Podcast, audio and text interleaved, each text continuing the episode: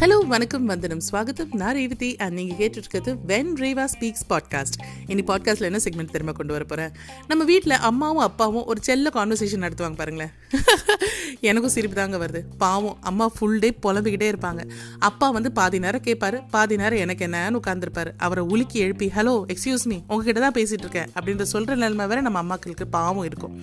So அந்த மாதிரி ஒரு சின்ன காமிக்கல் கான்வர்சேஷன் தான் நீ கொண்டு வர போகிறேன் வாங்க செக்மெண்ட்குள்ளே போகலாம் என்னங்க? எதுக்கு இப்போ வேலை சட்டை போட்டிருக்கீங்க? எதுக்குடி? எதுக்கு இப்போ வேலை சட்டை போட்டிருக்கீங்க நீங்க? ஏய் நீ மீட்டிங் இருக்கு. எது கத்துற நீ?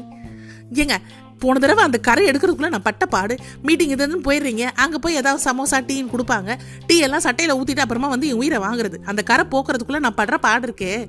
அதுக்காக மீட்டிங்ஸ் போய் நான் கலர் ட்ரெஸ்ஸில் போய் போட முடியுமா? நல்லாவே இருக்காதுரி நீங்கள் உங்களுக்கு ஃபர்ஸ்ட் ஆஃப் ஆல் மெயின்டைனே பண்ண தெரியாது. நீங்கள் கழுத்தில் ஒன்று எட்டு கர்ச்சிஃப் கட்டிட்டு போங்க. இல்லை வேறு ஏதாவது சட்டை மாற்றிட்டு போங்க. எனக்கு தெரியாதுங்க.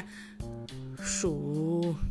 இது என்னது இது? இது என்னது இது? லாஸ்ட் டைம் நான் கொடுத்த கர்ச்சிஃப் எங்க? உங்களுக்கு ஒரு ஒயிட் கர்ச்சிஃபும் ஒரு ப்ளூ கர்ச்சிஃபும் கொடுத்தேன்ல. எங்க? ப்ளூ கர்ச்சிஃப் எங்க? அது எங்க? அது தெரில.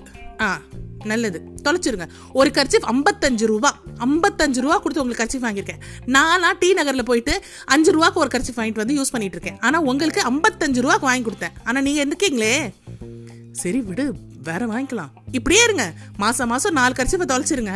போய் போய் ஐம்பத்தஞ்சு ரூபா ஐம்பத்தஞ்சு ரூபான்னு போய் இதில் செலவு பண்ணணும். அப்புறம் அவள் உட்காந்து உட்காந்துருக்கால பாரு. அவளுக்கு வந்து நாளைக்கு நகை நட்டு போடுறதுக்கு போய் நிற்கணும் கை ஏந்தி நிற்கணும் இண்டி ஒரு கர்ச்சிஃபுக்காட்டி இவ்வளோ பேசுகிற ஆமாம் புலம்புங்க. நான் தான் லூஸு போங்க.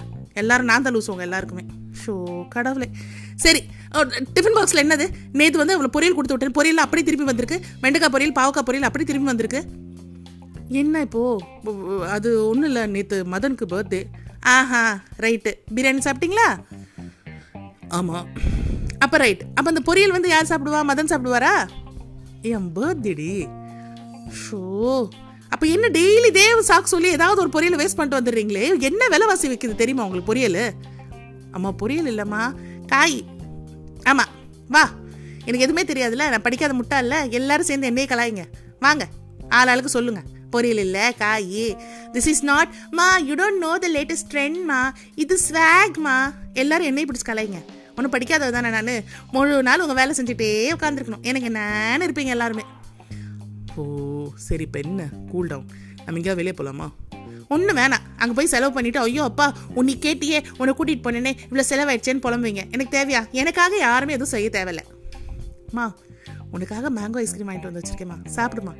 ஆ? எவ்வளோ ரெடி அது?